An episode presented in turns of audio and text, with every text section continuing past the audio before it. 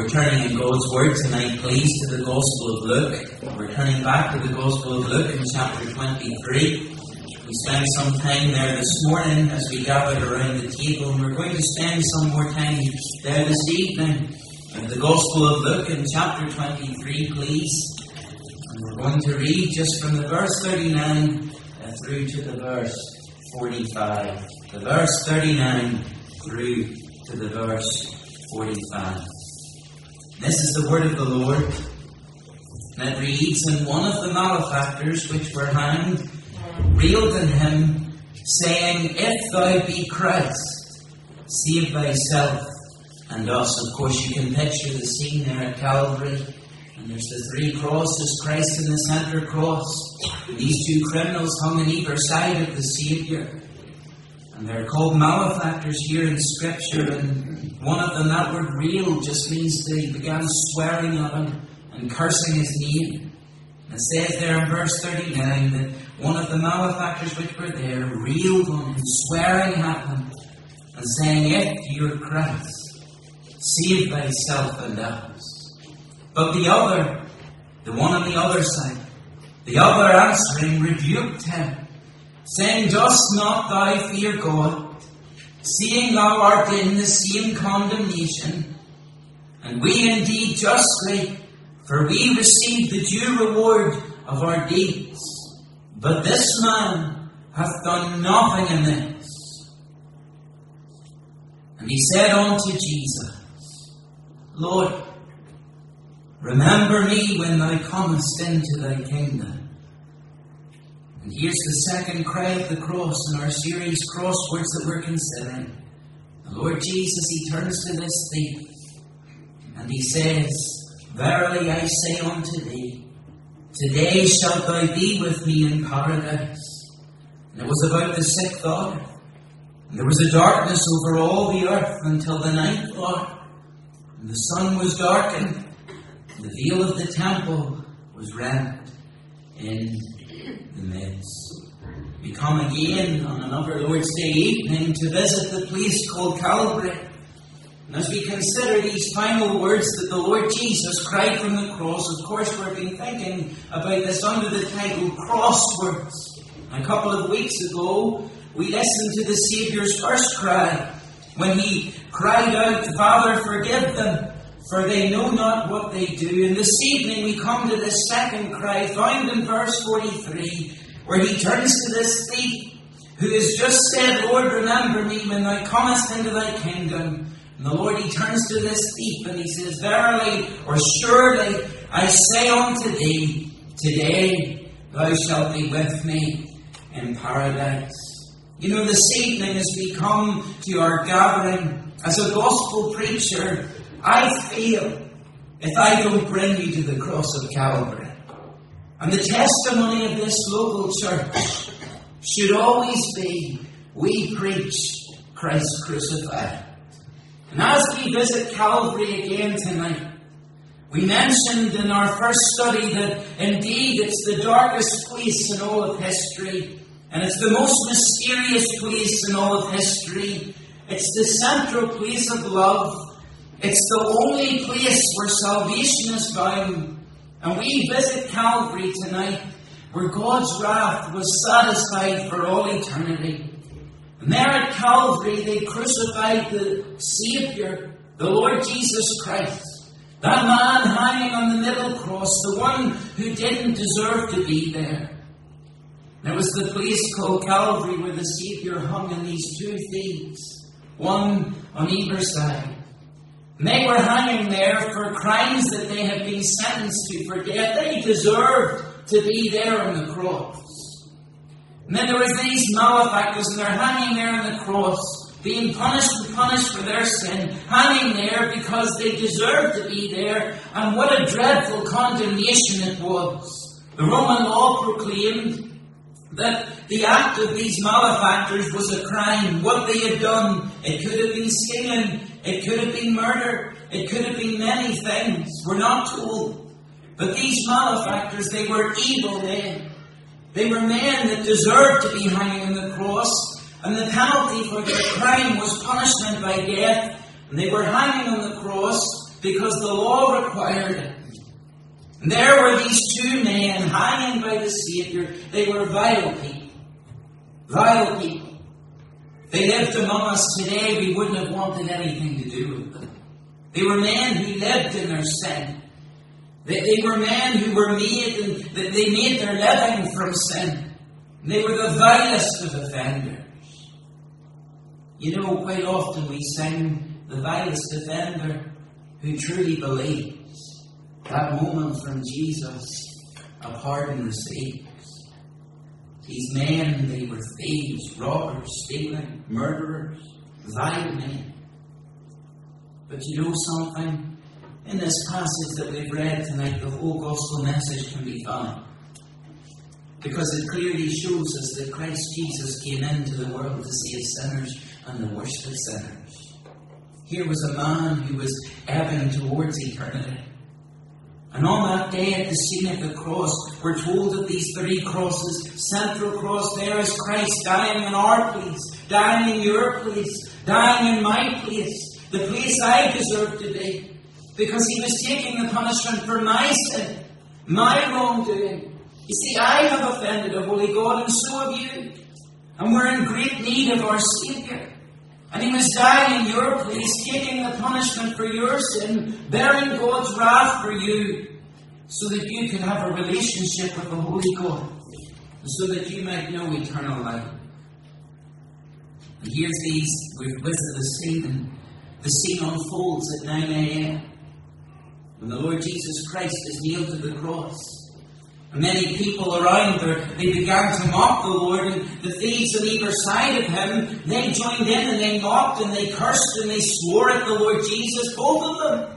And the crowd around, they came in and they were hurling their abuse at the Lord. Everyone was involved in the blasphemy led and orchestrated by the Jewish leaders.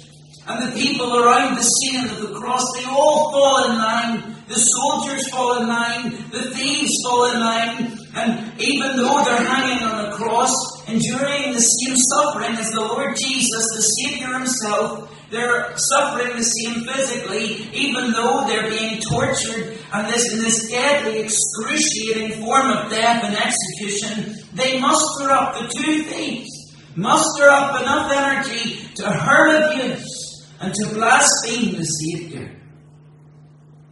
What a powerful moment this was. You know, in that scene, that's how infectious the hatred was for the Lord Jesus Christ. They rail on the Lord, they swear at him, they curse him, they spit upon him. They do all these things to my Saviour as he goes to die for my sin and yours. And simply what I want to do this evening is draw comparisons between these two things.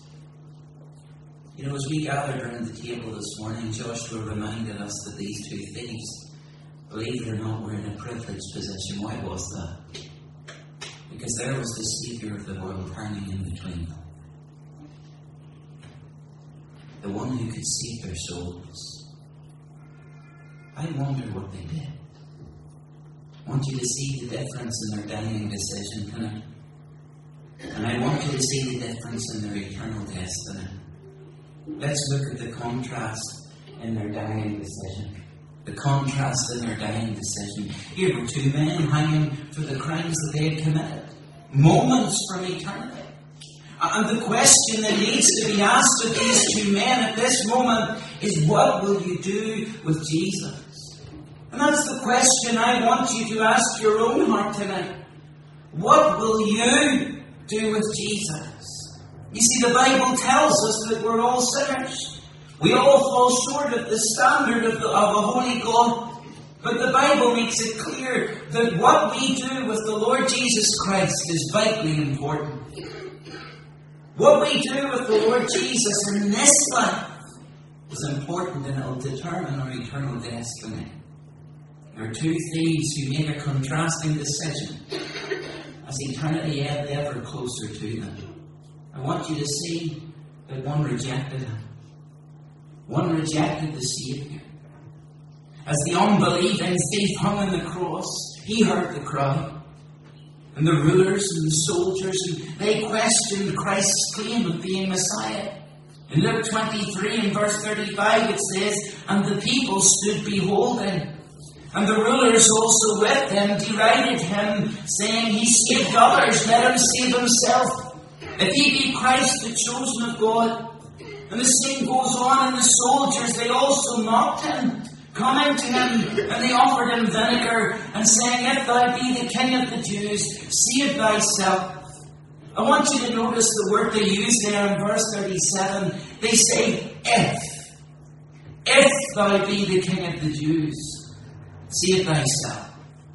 If he be Christ, the chosen of God.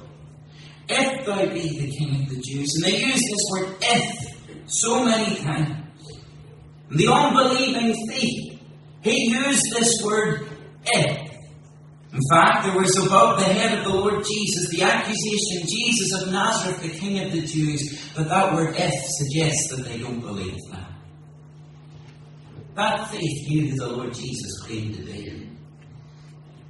Let me suggest to my dear friend sitting in the meeting tonight, or maybe he listens online, you may know exactly who the Lord Jesus claims to be.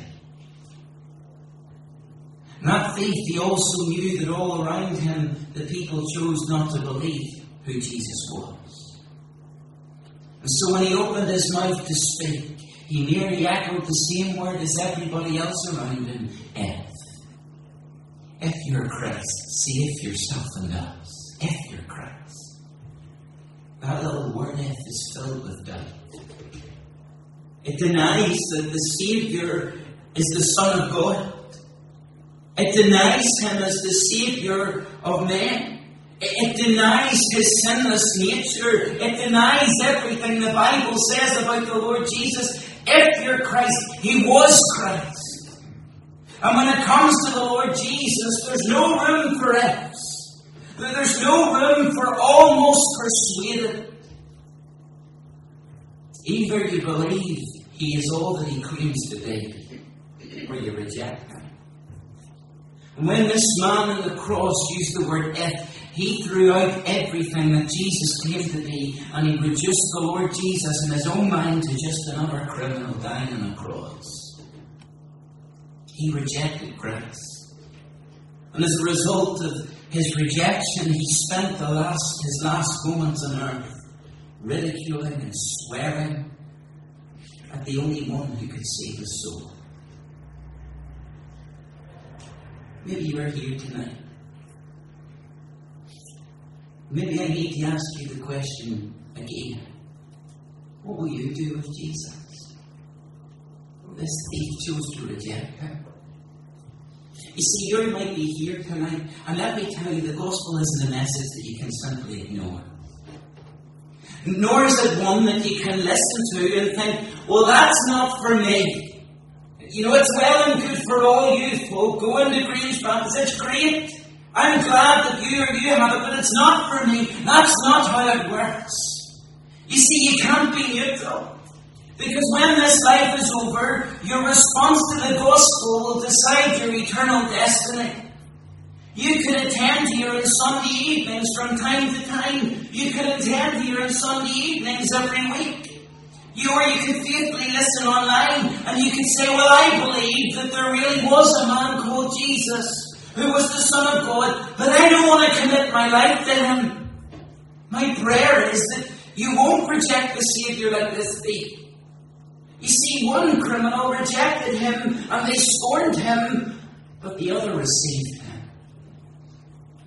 And that criminal who received him was Calvary's first convert. The first person who put their trust in the finished work of Calvary was there hanging on the cross beside the Saviour. You see, one rejected him and one received him.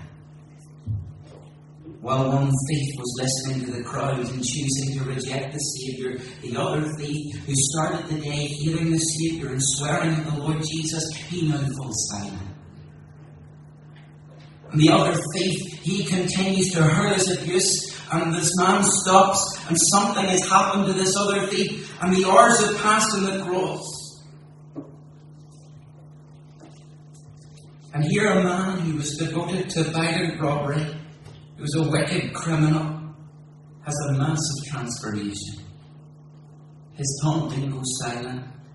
And while his body suffers the horrible trauma and agony of a crucifixion, he tries to deal with the worst imaginable pain that's searing through his body, but during that moment his mind becomes crystal clear. With a clarity and perception of reality and truth that he's never experienced in his life. And here we see his powerful confession.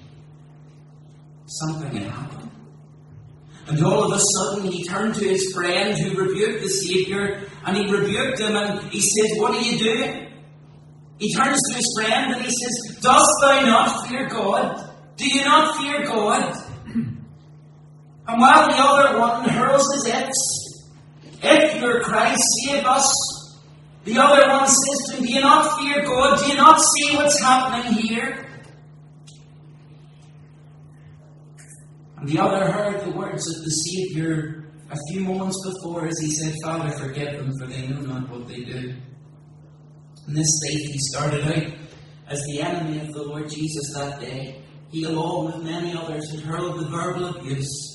But then that thief realized as his life was slipping away, and as eternity ebbed ever closer to him, earth and this world were receding, eternity was looming, thoughts turned to his eternal destination. Maybe the thief remembered something he had been taught from Scripture we aren't told. But I want to tell you something. All of a sudden, he feared God. You know, the Bible tells me that the fear of the Lord is the beginning of wisdom. Fearing God was what was important. You know, people say they believe in God. And people who say they believe in God often give little or no place to Him. But fearing God, fearing God means you give weight to Him in your decisions, that you give weight to Him in your priorities. Matthew's been speaking about that to the boys and girls tonight. Pleasing Him becomes your first consideration and your greatest joy. And the fear of God had been absent in this, this man's life, and all of a sudden, on the cross, he realized it.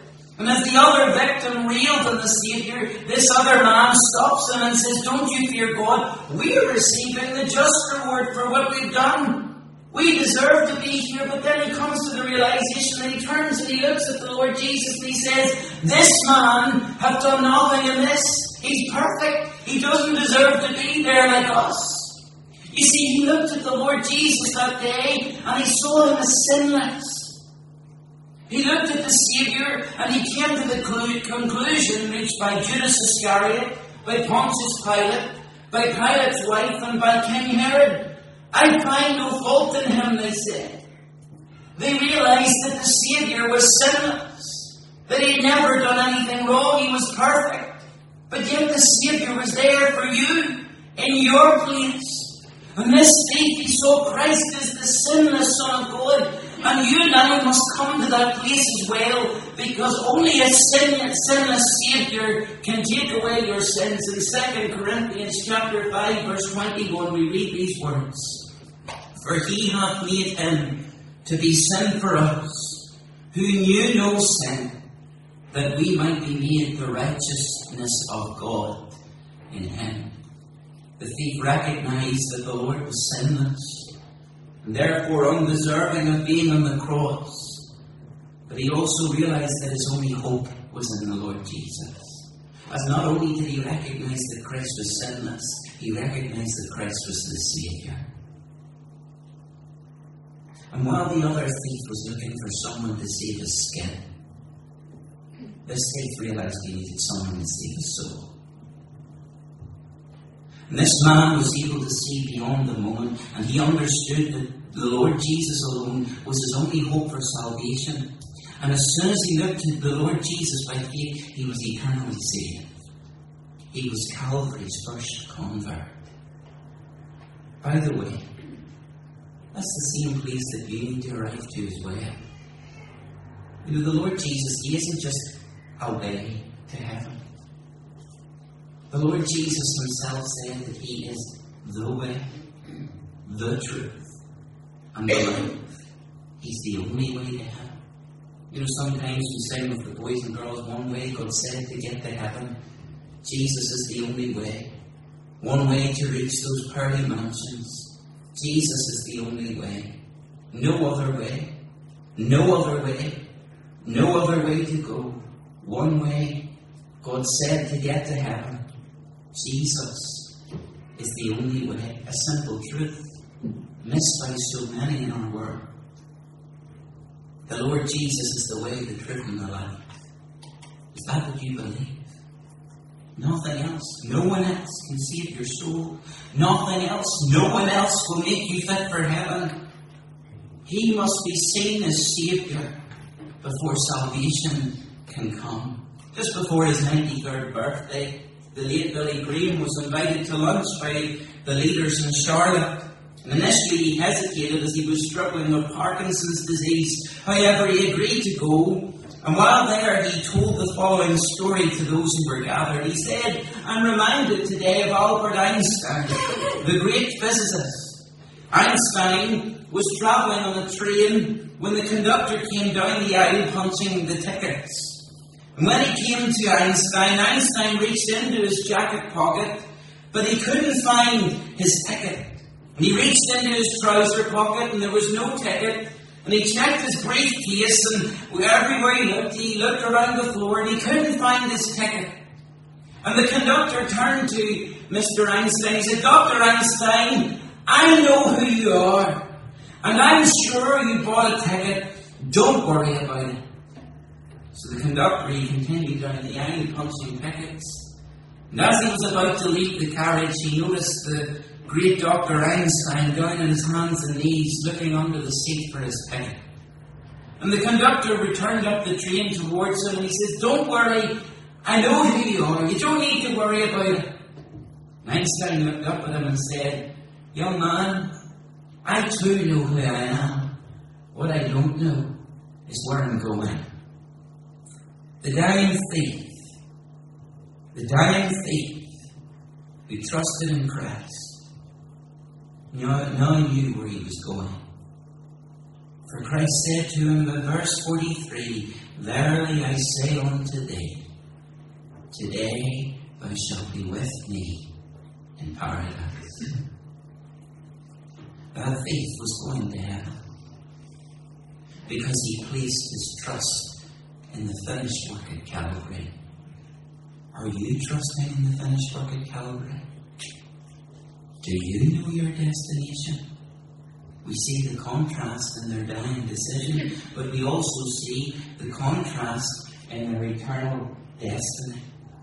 We see the contrast in their eternal destination. The thief realized that fearing God was the most important thing, and he took the step of faith, and he came to the Lord as he was, and he says, Lord, remember me when thou comest into thy kingdom. And the Lord says to him, Today you'll be with me in paradise. He was no longer the enemy of the Lord Jesus. He was a friend. And he placed his trust in the Lord Jesus. You know, you might feel like you've got everything together today. You might think that you've got all the money you need and all the comfort you need, you've got the family, you've got the car you want, you've got the house you want. Maybe you think everything's just falling into place in your life. But the Lord Jesus says of someone like you, He says you could gain the whole world, everything that you want of something, yet lose your own soul. And that's about choice. The Lord said, What shall it profit a man if he should gain the whole world and lose his own soul? You could be rich tonight. Or maybe you desire to be rich tonight. Imagine if you had all the money in the world that you wanted, or all the drink in the world that you wanted, or all the popularity, all the fame, all the sporting achievements in the world, all the business transactions that you want in the world. Could you imagine it? Maybe all the intellect in the world, the most clever person, and yet the Lord Jesus says, if you have all of that, even all of it put together, He says it's useless. It's futile. You can have all that and lose your soul. you're nothing. But the thief, as his life ebbs away, asks Christ to remember him. Couple minutes before cursing Christ, and in an unredemptive state, the man cries out for repentance. And you know, it's just wonderful to know that that thief today is in heaven. That there in his final moments he placed his trust in Christ. You know, it was instant. The, the Lord Jesus, he said, Today, today you'll be with me in paradise. It was instant. It was definite. Because the Lord Jesus said, You shall. Not you might be. He didn't say maybe. We'll have to go up there to the courts of God and we'll open up the books and we'll lay up one side of the graph against the other, your good deeds versus your bad deeds. And if one outweighs the other, well, you just might get in. No, the Lord Jesus says, You shall be with me in paradise. There was no doubt. You shall be with me in paradise. This man wasn't saved by works. He was saved purely through the power of grace alone.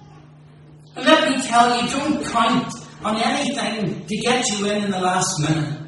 You may never see a deathbed. The time to come to the Lord Jesus is now. This thief repented of his sin today in heaven. But what of the other thief? He continued to curse and swear and mock the Savior. And today he's in a lost eternity in hell.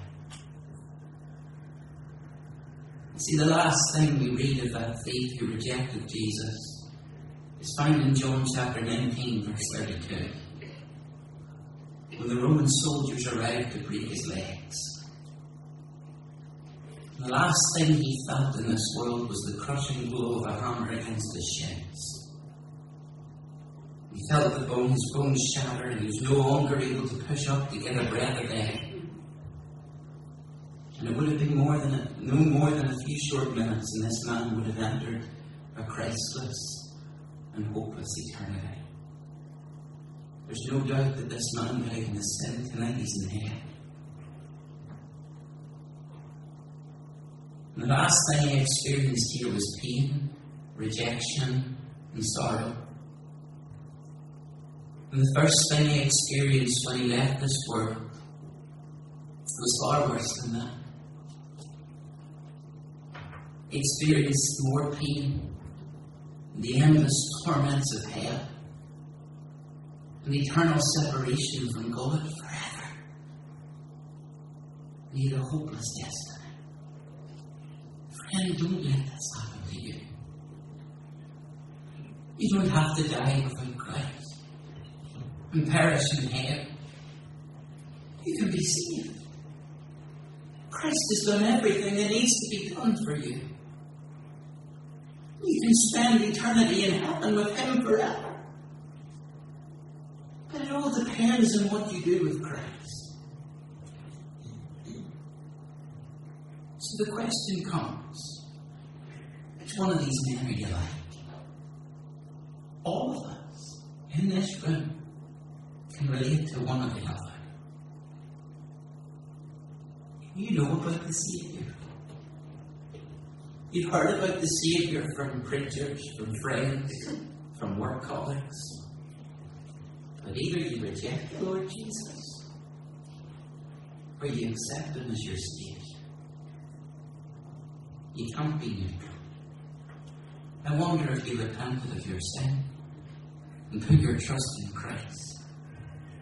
And when you reach the end of this life, all that will matter is this what did you do with Jesus?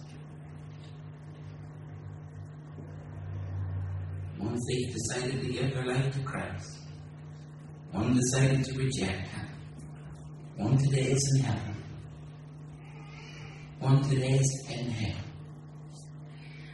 God forbid that anybody here would spend a lost eternity in hell. The thief was Calvary's first convert. Let me tell you that someday the last soul will be saved. and it will be Calvary's last comfort. Oh, friend, tonight don't go to lost eternity. Be saved. Come to Christ. Don't leave it until you're forever to leave.